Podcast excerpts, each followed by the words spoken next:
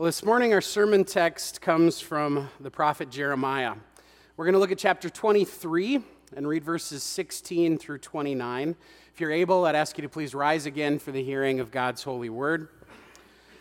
And we read in Jesus' name Thus says the Lord of hosts Do not listen to the words of the prophets who prophesy to you, filling you with vain hopes. They speak visions of their own minds not from the mouth of the Lord. They say continually to those who despise the word of the Lord, It shall be well with you. And to everyone who stubbornly follows his own heart, they say, No disaster shall come upon you.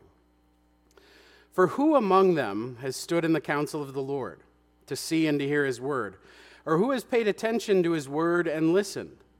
Behold, the storm of the Lord, wrath has gone forth, a whirling tempest. It will burst upon the head of the wicked. The anger of the Lord will not turn back until he has executed and accomplished the intents of his heart. In the latter days, you will understand it clearly. I did not send the prophets, yet they ran. I did not speak to them, and yet they prophesied. But if they stood in my counsel, then they would have proclaimed my words to my people, and they would have turned them from their evil way and from the evil of their deeds. Am I a God at hand, declares the Lord, and not a God far away? Can a man hide himself in the secret places so that I cannot see him, declares the Lord? Do I not fill heaven and earth, declares the Lord? I have heard what the prophets have said, who prophesy lies in my name, saying, I have dreamed, I have dreamed. How long shall there be lies in the heart of the prophets who prophesy lies? And who prophesy the deceit of their own heart, who think to make my people forget my name by their dreams that they tell one another, even as their fathers forgot my name for Baal. Let the prophet who has a dream tell the dream, but let him who has my word speak my word faithfully. What has straw in common with wheat, declares the Lord? Is not my word like fire, declares the Lord, and like a hammer that breaks rock? Into pieces. Heavenly Father, we thank you for your word. Lord God, your word is truth, and we pray that you would sanctify us by that truth. God, today as we look at these words from the prophet Jeremiah, I pray that you would show us our own sinfulness and need for a Savior. Lord, bring us to repentance and point us to Christ. Strengthen our faith in Him and ready us for your service, we pray. Amen. You may be seated. I think any time we take a look at the Old Testament prophetic books, it's a really good idea to take a look at the history and context as well. Keeping track of what's happening in the Pentateuch, those first five books of the Old Testament, is a whole lot easier than trying to remember exactly what time period a prophet lived in. It's easier than remembering what kings he was speaking to and what was happening in the world at the time. With our prophets, there's just a whole lot of information to try and keep straight in your head. So the prophet Jeremiah was a prophet of the Lord to the southern kingdom only because the northern kingdom had already fallen. His call to speak forth the Lord's word in Judah began in the 13th year of Josiah's reign, which was about 627 BC. You remember that Josiah was the last of the good kings in the southern kingdom. Jeremiah had a very long ministry. He proclaimed the word of the Lord for 41 years, all the way until the fall of the southern kingdom in 586 when Babylon came in and conquered. Jeremiah's calling was not an easy calling at all. He was there to witness the end of the southern kingdom's existence, and during that time, it was his job to tell them that the kingdom was coming to an end. They see, it wouldn't be long and they'd be conquered. And they weren't being conquered simply because they were a smaller or weaker nation. Instead, God was sending Babylon as his instrument to bring about justice and judgment on Judah because of their sin and their idolatry and their unrepentance. It was Jeremiah's job to call out the sin of the kings and the prophets and the priests and also the everyday people on the street. It was his job to tell them to return to the Lord, to repent of their sins. Jeremiah delivered warnings about what would happen if they fused, refused to repent. He told them that their judgment was around the corner, and if they did not turn back to the Lord, their destruction was sure. That was Jeremiah's primary message. But he also was given a message of hope to proclaim to those few who had remained faithful to their God. He promised them restoration and hope and future that would ultimately come through Jesus Christ. See, Jeremiah's task was made much more difficult because his message was one that was largely rejected by the people of Judah, both the more normal everyday folks and those in charge, the prophets and priests and kings. It seemed like during Jeremiah's ministry, none of them wanted to hear what they had to say. And as you read through the book of Jeremiah, you're going to hit places where Jeremiah mourns his own calling and his own life because of how difficult his ministry is and how few people actually care about the word of the Lord. As I mentioned earlier, the only good king that was left in the southern kingdom was Josiah, and he was only around for the beginning part of Jeremiah's ministry. After Josiah, none of the kings wanted to hear what God had to say. In the chapters that just preceded our sermon text, God pronounces his judgment uh, on the kings of Judah, letting them know that they would be conquered and there was no hope of them keeping their thrones. The kings had been wicked and sinful. They were false shepherds of God's people, leading them astray, and so they would face God's wrath for their wickedness. But beautifully, this proclamation of judgment to the kings of Judah culminates in God promising to send a true king. He says this earlier in chapter 23 in verses 5 and 6 Behold, the days are coming, declares the Lord, when I will raise up for David a righteous branch. And he shall reign as a king and deal wisely, and shall execute justice and righteousness in the land. In his days, Judah shall be saved, and Israel will dwell securely. And this is the name by which he will be called The Lord is our righteousness. Because Judah had false, wicked, unrighteous, and unjust kings, God would send them a true, holy, righteous, and just king in the person of Jesus Christ, whose reign would be eternal. Our sermon text today, the focus changes from God's judgment of the kings to the judgment of another group of false shepherds, the prophets. The role of the Old Testament prophet was a unique one. Sometimes, as we think about what the prophets did, we lump them in with the priests, thinking they had kind of the same job. But in reality, the prophet's calling was different. You see, the priest would go to God on behalf of the people. He was the one that brought the sacrifices and, and offerings in the temple. But the role of the prophet was sort of the opposite. The prophet was given the words of the Lord, and he would take them to the people.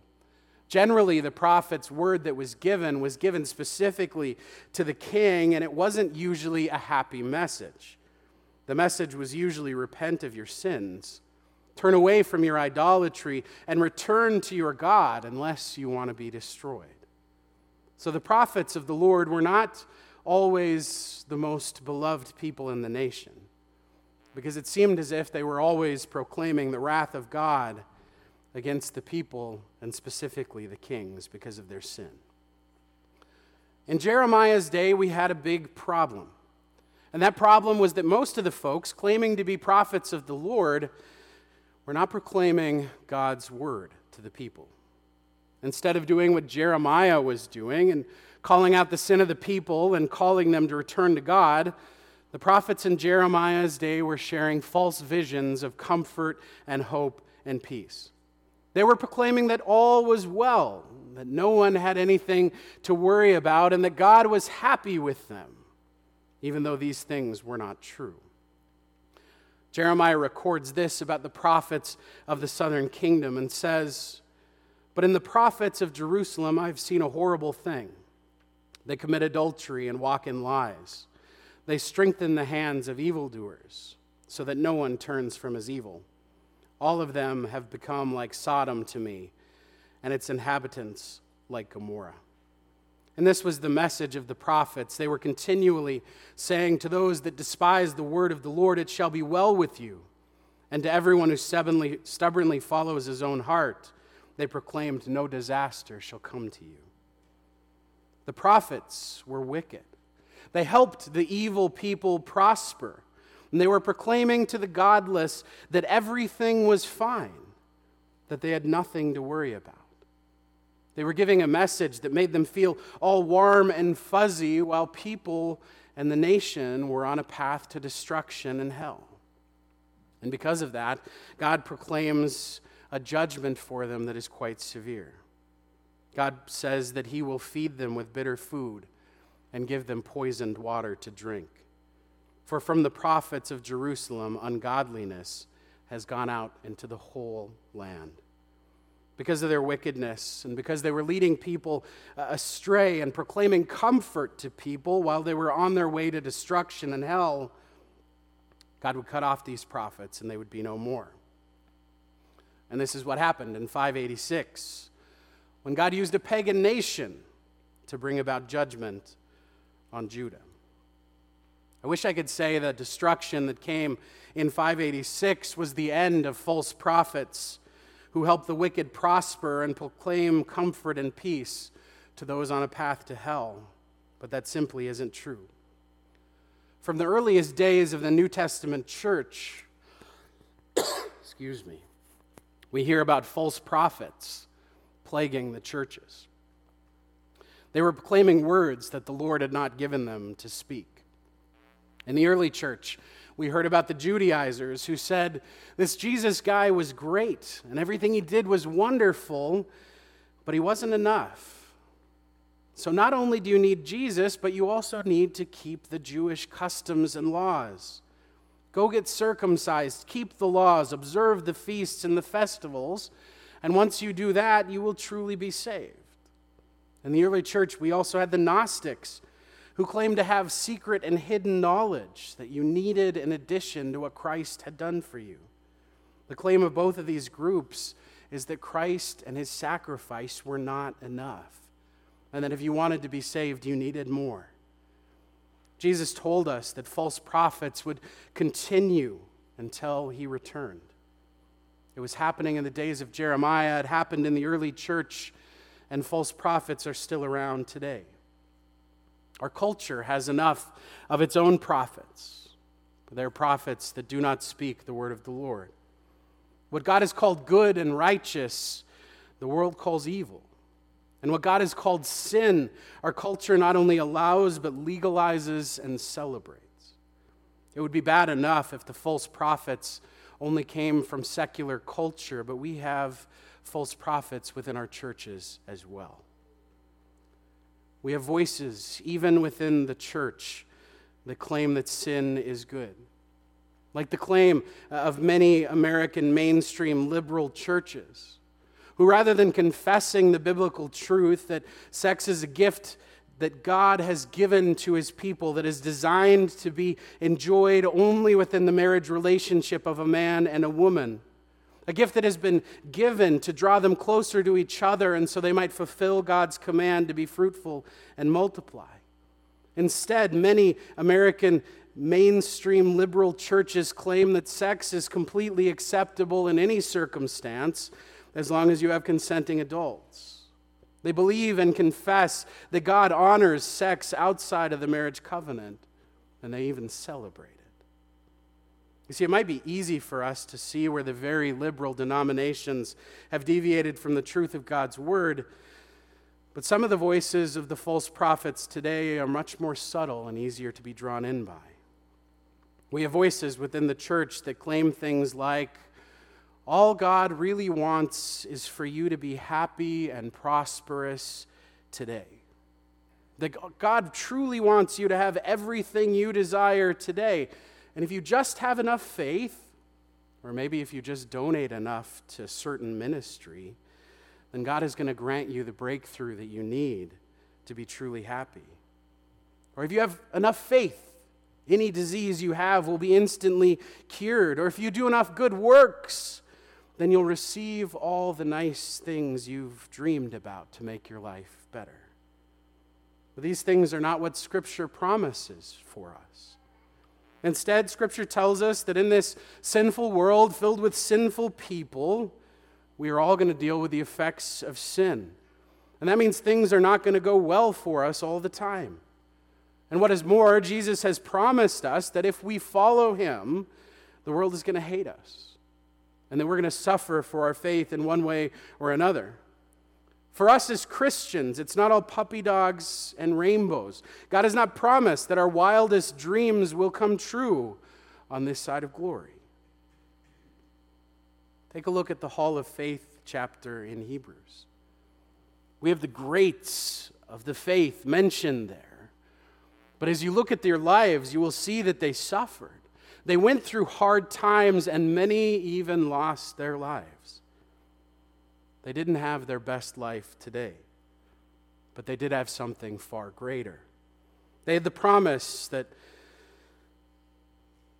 those who had faith in God and faith in the promised Messiah were forgiven and redeemed, and that this sinful world was not truly their home.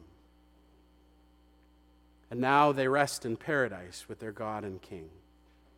You see, this world is filled with false prophets, with voices that will tell us to do whatever makes us happy, no matter what Scripture has to say. They will offer us comfort and peace. They will tell us that everything is fine, all while they lead us astray toward our own destruction and hell. These voices will always exist in our culture, and unfortunately, they're going to come from within the church as well. The only way we can avoid the lies of these churches and these false prophets is to know what God truly says to us in His Word. To take God at what He says and to trust in it, no matter what the world has to say. We need to cling even more tightly to Holy Scripture. We need to take every opportunity we have to hear it, to, to read it, to study it.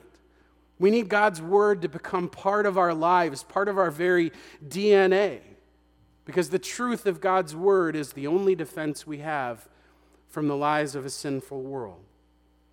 So hold tightly to Holy Scripture, live in it, let it become a part of you. Rest in the finished work of Christ. Know that it is enough for you, and you need to add nothing else other than Christ. And any voices that differ from Scripture, take the words that God gave through the prophet Jeremiah and ignore them. Don't listen to them, reject them. And instead, simply rest in Christ, trust in His word, and live your life in light of His unending grace and mercy. Heavenly Father, we thank you for this passage from the prophet Jeremiah and the stern warning you gave against the false prophets in his day.